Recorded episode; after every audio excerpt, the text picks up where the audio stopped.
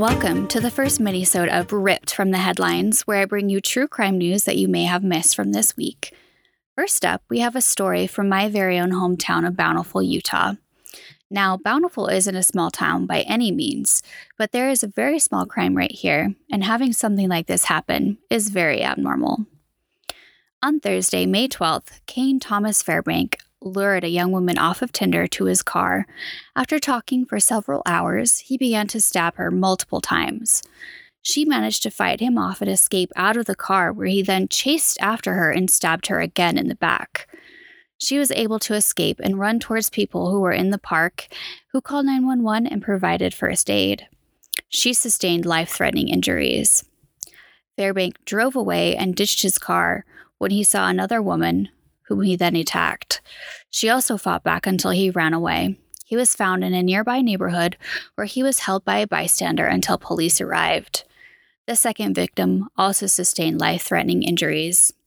Both victims are in critical care at a nearby hospital. When arrested, Fairbank admitted that he was planning on killing his family and said if he were to be released, he would try to kill again. Fairbank has been arrested on suspicion of attempted murder, obstructing justice, and kidnapping. Our second story takes us to Texas City, Texas.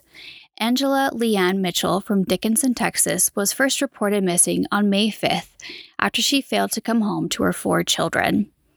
On Wednesday, May 11th, someone in Texas City called 911 to report that there was a car that had a strong, foul odor coming from it.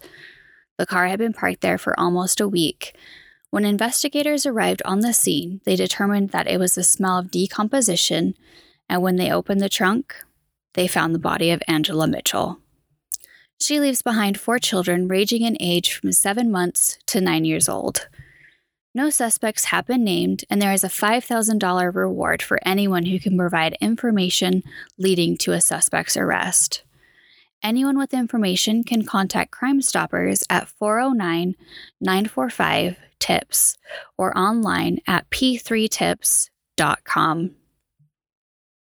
Now, if you've ever watched the Food Network and seen the popular show Worst Cooks in America, then you might remember seeing Ariel Robinson winning season 20.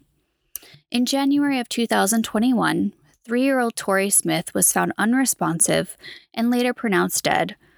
Her cause of death was determined to be multiple blunt force injuries. She had been in the care of Ariel and Jerry Robinson as a foster child. Jerry said that Tori was beat with a belt for not eating her pancakes quickly enough. However, this was not the first occurrence of abuse. On May 12th, Ariel Robinson was found guilty of homicide by child abuse and has been sentenced to life in prison. Her husband, Jerry, pled guilty to aiding and abetting homicide by child abuse, which also carries a sentence of 10 to 20 years. He has yet to be sentenced.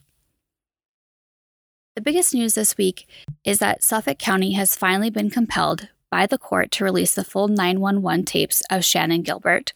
These tapes have been the subject of much, much discussion and debate over the past 12 years. The call with Shannon Gilbert is approximately 22 minutes long. Additional calls with neighbors have also been released. The calls are disorienting and haunting as she continually begs, please, and says, Somebody is after me. You can also hear the dispatchers talking about who should respond because they don't know where she is at.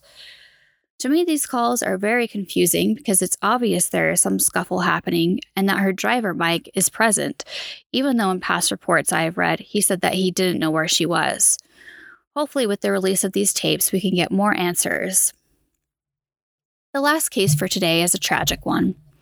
Police in Indiana are looking for help in identifying a young black boy who was found stuffed inside a Las Vegas suitcase. He's approximately four feet tall, has short hair, and a slim build. His cause of death is unknown according to the autopsy completed this week. The suitcase was found by a mushroom hunter in a rural part of Washington County.